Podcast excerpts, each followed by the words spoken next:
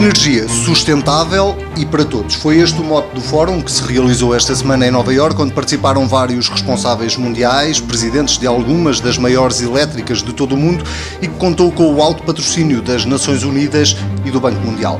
A vida do dinheiro deu um saltinho até Nova Iorque esta semana para falar precisamente sobre energia.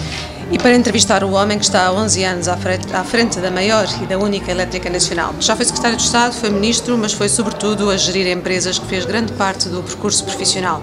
António Mexia, recentemente nomeado chairman do C4All, uma organização que tem como principal objetivo promover o acesso à energia sustentável e acessível para todos. Seja bem-vindo, António Mexia, Presidente Obrigado. do Conselho de Administração da EDP.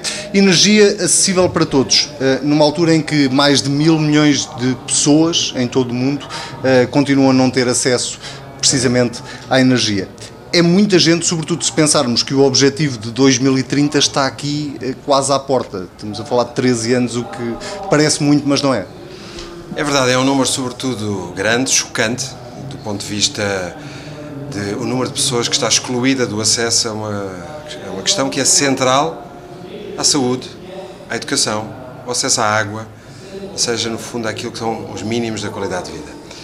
Nós, nos países eh, desenvolvidos, até esquecemos um bocadinho aquilo que é o valor de, de ter sempre luz, eh, sempre acesso à energia e às vezes fica difícil perceber o que é que isso implica na vida das pessoas que não têm. E neste momento há mais de um bilhão de pessoas, eh, uma em cada sete, mais do que uma em cada sete no mundo não tem acesso à energia, afetando toda a sua vida, dos seus descendentes, gerações, se esse problema não for remediado. E porquê é que é chocante também? Porque há soluções. A tecnologia, como em tudo, neste momento, eh, vai à frente daquilo que são as próprias empresas, as instituições políticas, as organizações internacionais. Vai à frente a vontade, infelizmente, aqui. Uh, o discurso às vezes existe, mas não, muitas vezes não se materializa em coisas concretas que realmente permitam resolver os problemas. E a falta de vontade política? Uh, eu acho que há. Isto é um bocadinho as peças do peixe. É um puzzle em que há muitas peças que é preciso juntar. Tem a ver com vontade política, enquadramento legal, regulatório, eh, no fundo, a capacidade eh, de atrair capital, de investimento para qualquer coisa, onde a tecnologia já dá soluções hoje muito competitivas, aliás, as mais competitivas. Esta questão de acesso à energia, energia renovável uh, e ao mesmo tempo eficiência energética, eu há bocadinho dizia a brincar que são as três faces da mesma moeda. E é verdade, ou seja, hoje discutir eficiência energética é essencialmente discutir utilizações inteligentes da energia uh, e por isso a digitalização também uh, e a descentralização da geração ajudam particularmente nessa questão. E uh, em último vem este acesso a 1,1 bilhões de pessoas em que, para termos uma ideia, por cada dólar, por cada euro investido, e estas contas estão feitas, na África subsaariana, o impacto seria de 15 dólares no GDP. Ou seja, isto é dos investimentos mais rentáveis por aquilo que é, uh, se puder às pessoas acesso à energia e se completar isso provavelmente com um telemóvel, estão a funcionar, estão a ter um papel ativo na sociedade e estão a conseguir uh, dar às suas famílias condições de vida que lhe permita depois toda a cadeia de saúde, educação, etc. Portanto, esta é uma questão absolutamente indispensável que está no centro, eh, embora tenha a ver só com um dos objetivos do milénio, está no centro de muitos deles. E o C for All, em que eu acabo de substituir agora, neste momento, o, o presidente da Shell, a pedido dele e do resto do Conselho, tem a ver também um bocadinho com o facto de nós termos sido consistentes nesta, nesta narrativa, na história desta consistência de que a energia está no centro do, das soluções, seja onde elas forem. Estamos a falar não só, pode ser África, pode ser Ásia, onde estão o grosso deste 1,1 bilhões estão metade estão, mais de metade estão em África e o resto é na Ásia, alguns na América Latina, mas a EDP tem sido verdadeiramente consistente nesta adoção de uh, eficiência energética, prioridade número um, renováveis e acesso à energia. E, não, de propósito, nós estamos aqui a fazer a entrevista nos Estados Unidos, um país que acabou de eleger um presidente que vai no sentido oposto, precisamente, desincentivar e desinvestir nas renováveis e apostar nos combustíveis fósseis é daqueles que têm medo de Donald Trump e da sua estratégia? Não, sobre a questão da energia não tenho dúvidas nenhumas. Aliás, hoje foi claro, esteve aqui uh, Bloomberg, as pessoas se habituaram a conhecer, como, aliás, como presidente da Câmara de Nova Iorque no passado e como eventualmente candidato podia ter sido, mas não quis, às presidenciais, que foi muito claro no sentido que a realidade uh, não é alterável de uma forma artificial. E o que é facto é que aquilo que tem sido muitas vezes dizer-se, ah, vamos aqui proteger algumas áreas que tinham minas de carvão e não é, não é verdade. É, o carvão, a situação do carvão e da ausência de competitividade estrutural a prazo do carvão não se deve a nenhuma outra coisa, nem ao, a nenhuma intervenção do anterior presidente, a nenhuma outra enquadramento sobre a, a limpeza, digamos assim, do setor elétrico na, nos Estados Unidos. Aliás, o atual enquadramento foi aprovado com o anterior presidente, Obama, mas com o Senado e a Câmara dos Representantes já com maioria republicana. Portanto, eh, havia claramente o reconhecimento de várias coisas que são a existência muito forte de recursos naturais, quer vento, quer sol nos Estados Unidos. Em dois terços do território dos Estados Unidos, as renováveis são já a fonte mais competitiva de energia, comparando qualquer outra. Segundo, há um conjunto crescente, neste momento são 30 Estados uh, que já têm regulação própria que obriga a ter uma percentagem de energia limpa, portanto, independentemente de qualquer política federal. E o esquema de reconhecimento de custos e de, digamos assim, de incentivo à introdução de energias mais limpas uh, já estava, tem um phase-out claro, estava estruturado, justamente pelas anteriores câmaras. Portanto, eu, se quer que lhe diga, uh, nós neste momento, praticamente dois terços do investimento da EDP em renováveis são nos Estados Unidos. Tem sido, é e será, no curto prazo, o principal motor de crescimento da, da companhia nesta área das renováveis. Hum, presumo então, pela resposta que acabou de dar, que esse investimento que a EDP fez nos Estados Unidos, nomeadamente na, na Horizon, hum, continua a ser uma boa aposta e que esta nova política americana não vai uh, fazer não, a EDP é, recuar.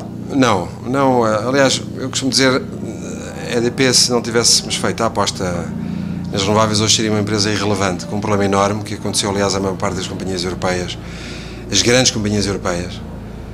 Algumas delas tinham 4, 5 vezes o tamanho da EDP, algumas delas são mais pequenas que a EDP hoje, uma década depois. Porquê? Porque perderam a noção daquilo que tinha sido a mudança do setor, nomeadamente aquilo que é a questão das renováveis, a questão da importância radical da eficiência energética, e, e, falharam esta noção de que o cliente uh, tem que estar no centro e a descentralização da geração era uma realidade. Quase que desapareceram. Houve companhias que no passado tentaram comprar a EDP porque eram 4 ou 5 vezes maiores, hoje são mais pequenas que a EDP. Portanto, seríamos uma empresa irrelevante. Se pelo contrário tivéssemos feito apostas noutras áreas como a nuclear, hoje seríamos provavelmente uma empresa falida. Portanto, isto mostra claramente que a escolha de, de ir para do ponto de vista da geração, para energias limpas, mas que tivessem visibilidade sobre aquilo que são a regulação, a legislação. E ao mesmo tempo perceber que a cadeia de valor está cada vez mais centrada no cliente, esse aspecto é um aspecto crucial que nos permitiu à EDP crescer, valer hoje mais do que valia há 10 anos atrás e incomparavelmente mais do que algumas que quiseram comprar, ou seja, nos últimos 10 anos fomos a segunda melhor utility, as empresas integradas, em termos daquilo que é a criação de valor e remuneração para os acionistas. E falando de renováveis e falando de futuro, eh, sabemos que por obrigações legais o senhor não pode falar da OPA, que a EDP anunciou a semana passada sobre a EDP Renováveis, mas a OPA, no fundo, faz parte de uma estratégia global da, da própria EDP. Disse que a OPA é muito importante para o futuro da empresa e para antecipar as metas de 2020. Que metas são essas? Eu repito a sua observação, não posso falar muito sobre a OPA, isso tem a ver com aquilo que são o respeito das normas do jogo. Eu acho que esta oferta é uma oferta que faz sentido para os acionistas da EDP e para os acionistas da EDP Renováveis. A EDP Renováveis uh, tinha um problema de liquidez, claro, tinha um problema no mercado, tinha um problema de estrutura de capital que era subótima. Uh, Vivemos num mundo em que cada vez mais, como disse, a geração não é uma coisa separada, tem que ser integrada com o resto da cadeia de valor. E isso, obviamente, criando sinergias, em particular no que diz respeito àquilo que é o cliente final. E por isso faz sentido para toda a gente. É a nossa convicção. Acho que em condições com prémio, tem-se falado muito comparando com coisas de há 10 anos atrás, mas eu comparo é com o passado recente e estamos a dar um prémio. E, uh, e isto permite, obviamente, que a EDP, que tem nas renováveis a sua principal aposta, tenha essa capacidade de ainda foco adicional numa área que é a área onde nós uh, pomos o grosso do nosso investimento e onde iremos pôr, uh, nos próximos anos, continuar a pôr o grosso do nosso investimento. E nas redes de distribuição, e em particular em Portugal, nomeadamente nesta questão da, da, da qualidade da, da, rede de distribuição. Ter uma ideia, na última década, o tempo de interrupção equivalente, ou seja, aquilo que é a não qualidade das interrupções, desceu mais de 90%. Isto só se faz como? Com investimento racional, equilibrado, mas claramente uh, bem feito. Portanto, isto é renováveis e atividades reguladas. Este é a estratégia da EDP, e diria que fizemos isso, aliás, que antes da maior parte das companhias assumirem também que isso era a sua estratégia. As companhias que, que se conseguiram consolidar, crescer e hoje estão na linha da frente, escolheram exatamente a mesma estratégia que nós escolhemos há 10 anos atrás. Há outras que estão a tentar agora e, obviamente, às vezes tarde é tarde demais. Um dos riscos que é apontado à EDP já há alguns anos tem a ver com o nível de dívida. A empresa tem vindo a reduzir essa dívida e agora também já anunciou que a venda da Naturgás vai de alguma forma servir para amortizar essa dívida. O que lhe pergunto é que percentagem dos 2.500 milhões de euros é que vão servir para abater a dívida e se essa dívida é um fator de preocupação para si. Repara, eh, eh, quando em 2012 o mercado estava fechado, uh, e estava fechado para toda a gente em Portugal, a EDP conseguiu, dada a sua estratégia de estar financiada com dois anos de avanço, dado aquilo que é a sua credibilidade na relação com o mercado da dívida, nunca teve nenhum problema. Obviamente a vida era mais difícil nessa altura do que é hoje. Hoje temos uma vida que é, vê-se pelas últimas emissões, nós temos sido o símbolo sempre de Portugal conseguir acesso aos mercados, somos investment grade, portanto, eh, por duas das três agências principais. Portanto, mostra que temos feito aquilo que é necessário para lá estar. Houve mais uma vez a reafirmação destas qualidades eh, na sequência destas operações. Portanto, nós temos tido sempre aquilo que eu chamo equilíbrio entre crescimento e desalavancagem. De uma forma muito pragmática, em Portugal, em que nós conseguimos, recentemente, há eh, uns meses atrás, fazer uma, uma dívida, obrigações, praticamente há oito anos, abaixo de 2%. Portanto, isto mostra aquilo que é a credibilidade da EDP no mercado uh, e também, obviamente, aquilo que é a credibilidade hoje da política do Banco Central Europeu. Como sabem, em Portugal só há três companhias cuja dívida pode ser comprada pelo Banco Central Europeu. Uma delas é a EDP. E, portanto, obviamente, temos um enquadramento que, que beneficiou a companhia, não temos dúvidas, mas que nós soubemos aproveitar. E por isso não me preocupa nada disso. Se não me preocupava em 2012, preocupa muito menos hoje Soubemos fazer sempre aquilo que era necessário no momento certo, ajustámos o nível de investimento, baixámos-lo. Soubemos eh, fazer uma coisa que foi vendas de ativos, às vezes minoritários, outras vezes o ativo na totalidade, o que fizemos agora, como me referiu com a, com a Naturgás, numa operação que é considerada aquela talvez mais interessante de toda a Europa eh, eh, neste momento, ou seja, em termos de múltiplos, de quantas vezes conseguimos vender os resultados anuais e vamos dedicar 800 eh, milhões desse montante à redução da dívida. Uh, portanto, isto é claro que temos sido sempre consistentes. Investimento, desinvestimento, uh, abordagem aos mercados. Uh, acho que isso tem sido uma nota clara que é reconhecida por todos. E a venda da Naturgás pode ser lida como um desinvestimento da EDP no mercado espanhol? Eu acho que é essencialmente tudo na vida fazer escolhas e gerir a principal coisa é há que escolher. Se eu há bocadinho disse que graças à escolha da estratégia da EDP conseguimos passar através de uma crise como não há paralelo desde que a EDP existe. Uh, entre 2009, 10, 11, 12 foi uma crise sem paralelo na nossa na história da companhia e sem paralelo também na Europa nos últimos 40 anos, que é a idade da EDP. Se conseguimos foi por causa das escolhas certas. E neste momento impunha-se mais uma vez, temos a noção daquilo que é mais core, aquilo que vai determinar mais o nosso destino, e aquilo que eventualmente é menos core. Era importante, mas dado aquilo que é um momento absolutamente extraordinário de valorização deste tipo de ativo por, por entidades que não são elétricas, ou seja, que não são companhias parecidas com a nossa, porque quem neste momento valoriza estes ativos, eles têm sido transacionados, não somos a única, há muitas elétricas a fazer o mesmo, outras a tentar ainda sem conseguir, ou a conseguir com resultados menos bons, é, são companhias que não têm nada a ver com o setor. São fundos de pensões, são fundos de infraestruturas para remunerar, basicamente, num mundo de taxas de juros muito baixas, para remunerar os seus pensionistas e outras coisas. Portanto, com estruturas de capital mais eficientes que a nossa. Portanto, isto é uma questão de eficiência, criação de valor para os nossos acionistas e a, a reação do mercado, aliás, foi clara, de todos os analistas, mas também do mercado de reconhecimento em que a valorização da EDP, quando anunciou a, este, estas duas operações, foi claro, foi consistente e foi reconhecido porque, porque capturou valor. Portanto, nós não estamos a desinvestir em Espanha. O que nós fizemos foi ir numa atividade menos core, que era realmente menos core para nós, que era a atividade do gás, e focarmos cada vez mais naquilo que é a nossa atividade eh, principal na área da geração, que é eh, a área das renováveis, mantendo aquilo que é o nosso negócio tradicional antigo na distribuição da eletricidade. Mas ajude-nos a perceber a operação. Portanto, em Espanha, a venda deixa de fora a comercialização do gás. Essa mantém-se com o PPP, não é? Porque Ou seja, eu vendo basicamente os tubos, não é? que têm tipicamente uma remuneração fixa mantendo a capacidade de esses clientes continuarem a ser fornecidos por mim de gás.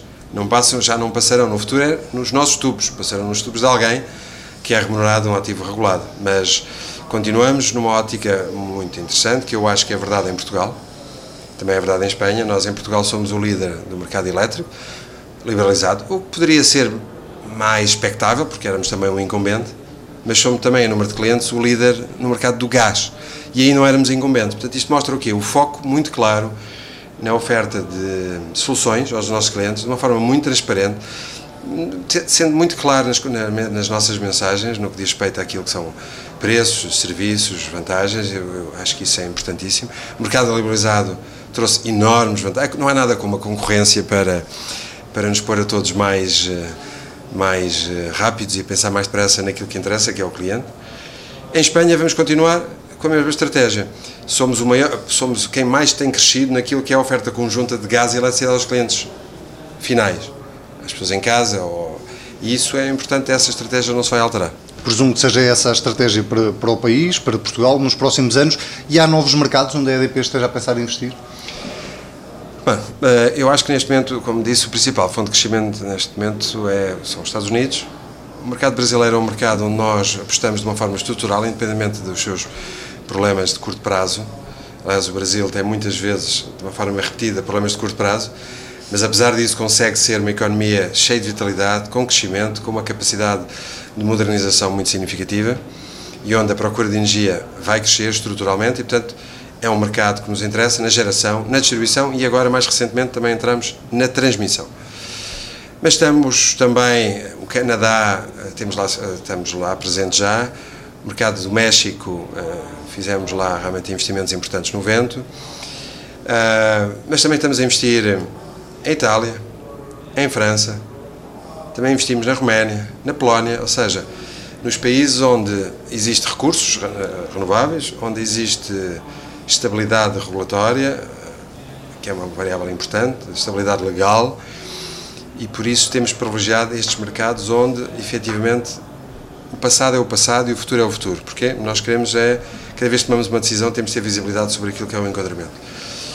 E nesse aspecto, há bocadinho falávamos de eventuais alterações na, ou não de vontades políticas e outras nos Estados Unidos. Os Estados Unidos têm uma vantagem muito grande, é que uh, o passado é o passado e quando há mudanças, as mudanças só se aplicam ao futuro. E isso é uma coisa que é muito importante na atração do investimento. O investimento hoje é uma variável decisiva. Quem quer crescer tem que atrair investimento. E, uh, e a atração do investimento implica clarificação das regras, estabilidade nessas regras e que as pessoas percebam exatamente o que é que, o que, é que as espera. É isso que falta em Portugal. Nós temos investido muito em Portugal. Durante muito tempo temos sido o maior investidor em Portugal. É isso que Além de ser o maior pela estabilidade, fiscalidade, regulação. Eu, eu acho que Portugal tem, obviamente, que se focar nesta perspectiva de que só consegue crescer se houver mais investimento. Esse é um aspecto absolutamente crítico. Uh, e é a única forma de crescer de uma forma saudável, é a única, sustentável. Agora, eu acho que Portugal tem neste momento um momento importante e diria interessante, porque eu acho que o principal problema que Portugal teve nos últimos tempos foi é, diretamente ligado àquilo que foi o sistema financeiro. E por isso a resolução uh, dos casos no sistema financeiro é um aspecto central para a credibilização uh, de Portugal nos mercados e para a capacidade de atrair investimento. Portanto, havia que primeiro resolver coisas que, não permitem sequer que as pessoas queiram olhar muitas vezes. Tem um problema demasiado grande. Não é? E está a ser bem resolvido? Eu a acho que a questão essencial é resolver. Eu acho que, como sabe, a questão da capitalização do BCP foi uma questão importante. Aliás, nós estivemos envolvidos. Aliás, o Fundo de Pensões da EDP esteve envolvido como principal acionista português. Eh, é um, foi um momento importante. A resolução eh, do novo banco agora é importante, tal como teria sido como foi a do Bani foi importante. Portanto, é preciso que não haja nenhum, nenhum problema por aí. E a questão da, do novo banco, a questão essencial é uh, mais do que as pessoas dizerem ah, eu gostava de ter uma decisão ótima, uma solução, é ter uma solução. Ter uma solução que seja bem enquadrada, que ponha limites exatamente àquilo que são os riscos e as responsabilidades de cada uma das partes, que seja claro e parece-me que estamos aí e é isso que é absolutamente fundamental. Portanto, essa eu diria, opinião, eu diria, opinião também sobre o novo banco, independentemente se é boa ou má a decisão, é ter uma é ter solução. Uma solução ter uma, repare, eu, eu passei nos roadshows quando eu vou para o mercado e estou a falar com os investidores que investem na EDP, são reuniões que tipicamente demoram 50 minutos, 55, chamado one-on-one, -on -one, portanto é cara a cara, depois há salas com mais gente, mas os mais importantes é cara a cara.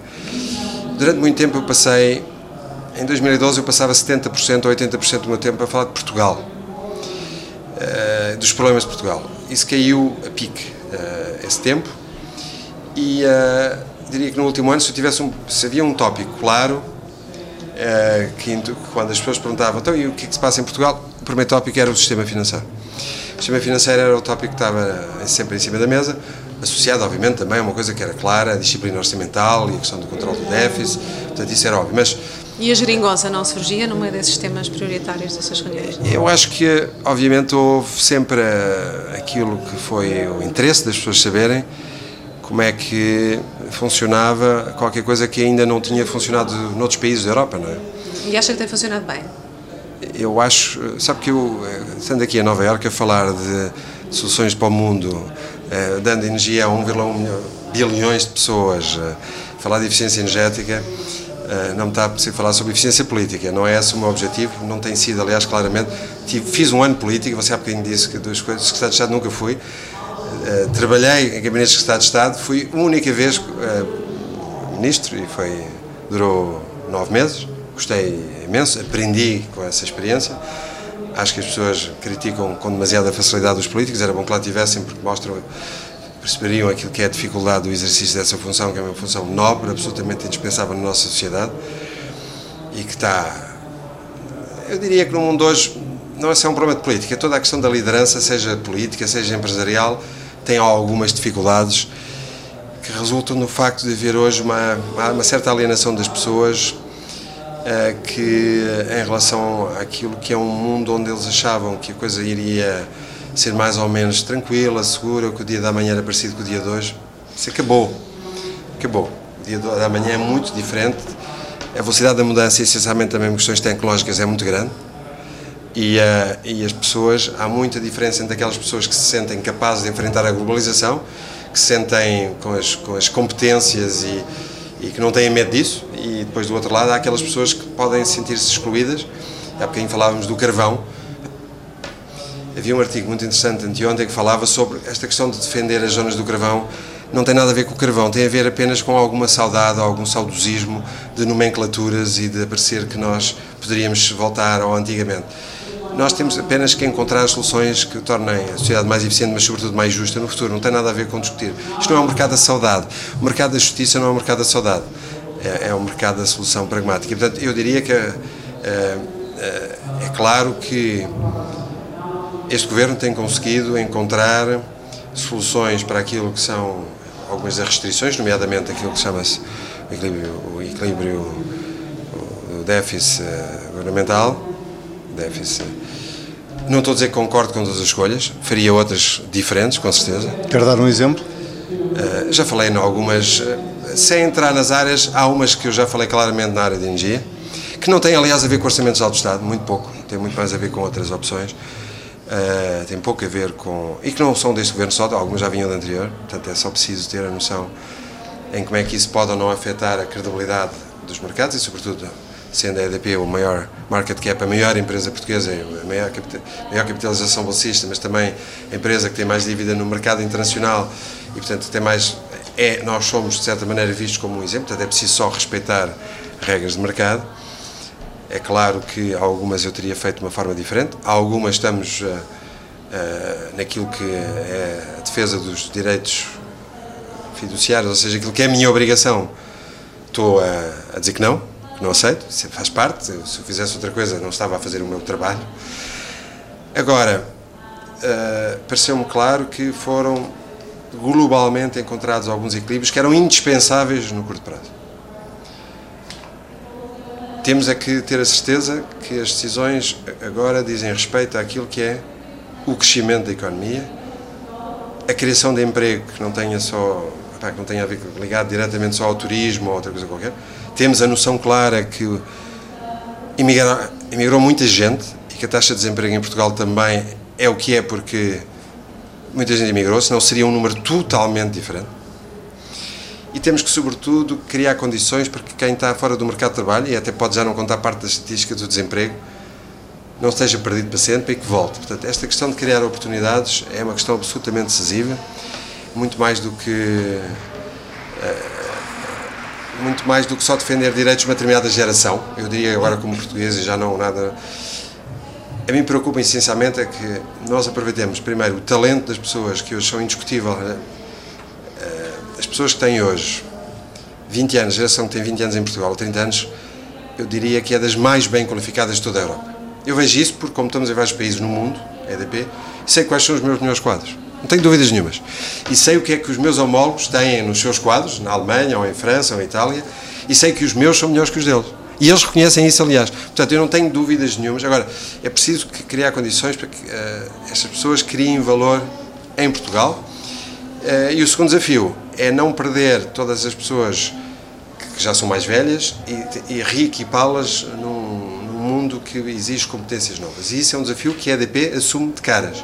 Deixe-me eh, perguntar-lhe se faz uma avaliação inversamente proporcional àquela que acabou de fazer ao Governo, que está atualmente em funções, se faz uma avaliação inversamente proporcional à oposição, nomeadamente ao PSD, partido do qual já fez parte de um Governo. Não faço inversas, repare, eu acho que basicamente é preciso não esquecer que o Governo anterior tomou as decisões difíceis num momento difícil infelizmente na vida a maior parte das pessoas sofre com as consequências de ter que tomar decisões que não são propriamente muito populares depois de as tomar mais tarde quando o resultado leva algum tempo a chegar não é? portanto não é isso que eu quero agora. Eh, se me está a perguntar sobre estilo de política na oposição isso eu não vou comentar. Sobre eu mensagem política, nem é sobre estilo sobre ah, a mensagem política, acha que Pedro Passos Coelho tem um discurso político eu acho, eu acho que Pedro Passos Coelho provou, quando lá esteve, nessa, na cadeira de Primeiro-Ministro, tinha a preocupação sobre a questão eh, do saneamento da economia e daquilo que era preciso fazer para, para resolver um problema estrutural. Uh, não vou comentar a política recente. Sabe o quê? Eh, eu, eu acho que as pessoas em Portugal são todos treinadores de bancada. Toda a gente acha que sabe como é que por aí a equipa do Sporting, do Porto, do Benfica, é extraordinário. Mas também sabem o que é que deveriam fazer uh, no setor da energia, no setor, toda a gente de saúde, nas universidades, toda a gente é treinador de bancada. Eventualmente é melhor treinador de bancada depois de treinar a sua equipa, nem que tenha meia dúzia de, de, de pessoas só e, e, às vezes nem que tenha só mais uma pessoa, eles treinam bem a equipa dos outros, não é? Seriam sempre. Porquê? Porque nunca são testados. Portanto, esta sociedade que, que não é um problema português, é um problema, eu diria, bocadinho da nossa sociedade ocidental, com esta ausência de se calhar de reconhecimento da liderança e de algum e de alguma perda da ligação com a realidade e sobretudo com, a, com, as pessoas em que é muito fácil depois ter discursos populistas e ser aparentemente simpático, dizer que vai resolver coisas quando exatamente se calhar é, vou fazer o contrário às pessoas que acham que eu vou ajudar. Portanto, isso acho que o populismo anda por aí, mas eu acho que, e espero, tenho claramente que 2017 seja um ano em que se diga basta a este, ao discurso fácil, que depois, obviamente, tem um custo enorme para toda a gente e, em particular, para as pessoas que pensaram que tinha solução, porque sua, as suas expectativas foram mal geridas. Portanto, eu não apetece falar de política, eu acho que uh, a mim compete-me fazer o que eu estou a fazer, que é uh, gerir para os clientes da companhia, gerir para os acionistas da companhia, gerir para, para os trabalhadores da companhia, gerir de uma forma, aliás, global, senão não estávamos aqui em Nova Iorque. Se nós não tivéssemos essa capacidade holística de olhar para este mundo novo, nós não estávamos aqui, pelo menos, a falar em Nova Iorque, a partir de um sítio onde a EDP, é, é, eu sou escolhido porque, por aquilo que a EDP tem feito, não é? Tu deixa-me falar é um de gestão. Portanto, Deixe-me falar de a gestão. política é um exercício também de gestão, os critérios são é diferentes. Vamos sair da política então e vamos falar de gestão, porque o senhor é, é, é gestor de topo de uma das maiores empresas portuguesas. Quando vê à sua volta uh, nomes como Zena Albaba, Ricardo Salgado, Henrique Granadeiro, uh, caírem da forma como caíram, pelo menos à luz da opinião pública, também acha que é populismo aquilo que se diz ou aquilo que vai correndo na comunicação social? O que é que lhe provoca todas estas notícias? Eu acho que são casos uh, claramente que uh, não deviam ter acontecido. Uh, o que é que não devia ter acontecido? Nenhum destes casos, que hoje são polémicos, não interessa agora que estão em justiça, seriam casos que, obviamente, Portugal seria um país melhor se, se não tivéssemos a lidar com estes problemas. Não é? E isso parece-me absolutamente óbvio. Uh, única... Está desiludido com esses gestores? Está desiludido com algumas pessoas que até conhece mais de perto, como o Ricardo Salgado? Não tenho. Eu, eu, felizmente, os meus, guardo os meus estados de alma para aquilo que é essencial, para aquilo que, é, que são o lado emocional que eu tenho que ter na vida, nomeadamente até na relação com as pessoas que trabalham comigo. Em relação ao resto, eu sou muito pragmático e uh, aprendi a que, justamente, a pessoa não deve procurar nas outras coisas uh, nem exemplos, nem desculpas, nem nada para, para escapar ou para desviar a conversa daquilo que cada um de nós tem que fazer. Portanto, não me verá falar daquilo que é a vida dos outros. Eh, eu não faço isso na minha vida privada, não faço isso na minha vida profissional, não fiz isso sequer na minha vida política, nunca me viram falar mais uma única vez depois de ter sido ministro sobre aquela pasta. Uh, e acho que a única coisa que as pessoas têm que assumir são as suas responsabilidades. Eu assumo as minhas por inteiro e acho que se toda a gente fizesse um bocadinho mais daquilo que é assumir as suas responsabilidades, dando contributos pela positiva, que é o que estamos aqui também mais uma vez a discutir em Nova Iorque, a mim interessa-me eh, vocês viram-me falar sobre isso dentro daquela sala, sobre os incentivos certos para que aconteçam as coisas que têm que acontecer, para que as pessoas tenham soluções. Isso é o que nós propomos. Eh, eu gosto de falar, embora é muito mais difícil falar das coisas pela positiva do que pela negativa. Fala... Em particular quando se está a falar com um jornal, ou, é, sempre, é sempre mais difícil de falar. Uma boa notícia vai dar 10 vezes mais trabalho a, a, partilhar com vocês do que uma má notícia. Vocês sabem isso, mas, quer dizer, não estou a falar de, que culpa é essa, porque é isso que as pessoas querem. Nada como uma boa desgraça ou uma coisa que tenha corrido mal. Uma coisa que corre bem. Nem é o caso desta entrevista. Já não, não, isso eu sei, não, não, não, eu sei, não, mas eu, nós já nos vimos em várias circunstâncias. Eu acho que aqui estamos a lidar agora. É, é sempre muito mais difícil uh, vender uma boa causa do que chatear uma má causa ou chatear uma, uma, uma, uma má coisa. Não é? E eu, sinceramente Acho que aprendi na vida que o ideal é juntarmos à nossa volta, eh, dentro da companhia, parcerias sem as quais não faríamos, eh, arranjar a diversidade suficiente de opiniões e de ideias e de maneiras de fazer para. Isto parece assim uma conversa uh, difícil, um bocado redonda, mas repare, semana passada, o Dia da Mulher, falou-se de igualdade de, de oportunidades. A EDP acabou de ser escolhida há 15 dias na Europa como uma empresa, na Europa, à frente de muitas delas até anglo-saxónicas na Europa, como uma empresa com símbolo da diversidade. Posso gostar mais ou menos depois opções a martelo, que são obrigatórias, mas o que é facto é que, seja na diversidade, seja na questão ética, onde estamos na, na, no grupo das companhias mais éticas do mundo, quer no que diz respeito à sustentabilidade, onde somos invariavelmente número um ou número dois do setor no mundo, e isto tem a ver com o ambiente, tem a ver com o social, tem a ver com o negócio, porque esta é a única maneira de sermos competitivos. Isto aplica-se às empresas, mas aplica-se aos países e às cidades. É a única coisa que eu gostei, quando há bocadinho falámos de política, vamos abandonar a política, mas a política é essencialmente um exercício de gestão. Não apenas de expectativas, não apenas de medos, mas de realidades das pessoas têm efetivamente que mudar. e que basicamente é preciso melhorar a condição de vida das pessoas. E não é só depois de dizer, ah, aquele ganha não sei quanto. Eu agora estou a dizer isto por acaso, não é? Mas ainda bem que puxou o assunto. É, porque, calculei porque nós, explicar pelo assunto. Porque nós é, estávamos aqui a fazer contas. Essa e, é a questão essencial. E desde que começámos a fazer esta entrevista, eh, já deve ter ganho o equivalente a um salário mínimo, pelo menos pelos números que vêm a público, que já está imune às críticas que fazem ao seu salário, que são cíclicas ou anuais, pelo menos. É, são sobretudo quando eu conjugo o salário com o pré-manual, com aquele plurianual, quando se atinge os objetivos, poderiam estar ou não estar lá. Têm estado, porque a companhia tem ultrapassado os seus objetivos. Portanto, primeira coisa. Segundo, diz exclusivamente respeito aos acionistas da EDP. A EDP é uma companhia privada, não tem absolutamente a ver com mais nada a não ser com os acionistas da EDP. Que são Sabe que o Voto de Esquerda quer uh, interferir também nos salários do setor privado?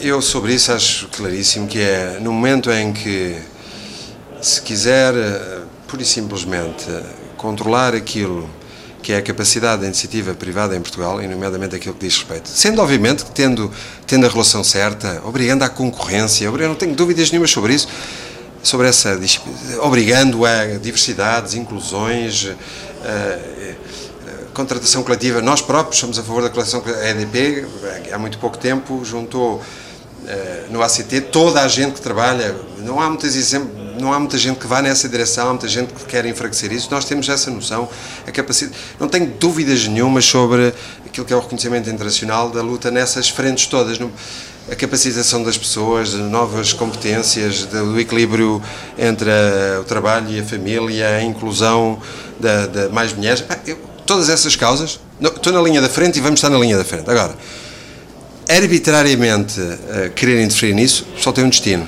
é a pobreza. Porque, além do mais, é, é subinvestimento e é aquilo que seria, obviamente, a desertificação. Uh, a sociedade, para ser mais justa, que ela tem que ser obrigatoriamente mais justa, tem que ser também mais eficiente. Uh, a grande discussão é como é que eu aumento o tamanho do bolo não é como, ah, espera aí que eu agora vou ratar umas migalhas ali no bolo. Não é? Essa não é a questão. E a EDP tem, enquanto maior investidor em Portugal, maior pagador de impostos, como maior uh, investidor também fora de Portugal, desde os programas de estágios, a inclusão, uh, acho que é claro, temos a maior universidade cooperativa que foi ao, ao, ao seu segundo ano reconhecido a nível mundial pela capacitação que tem das pessoas. Aquilo que fez com a reabilitação urbana da cidade de Lisboa, aquilo que fez também quando fez a sua nova sede do Porto, aquilo que fez com o MAT, sendo o maior contribuinte do ponto, do ponto de vista da empresarial, do ponto de vista da cultura, do ponto de vista social. Eu acho que há aqui uma palavra que se chama consistência. António Mexia, muito obrigado. Obrigado.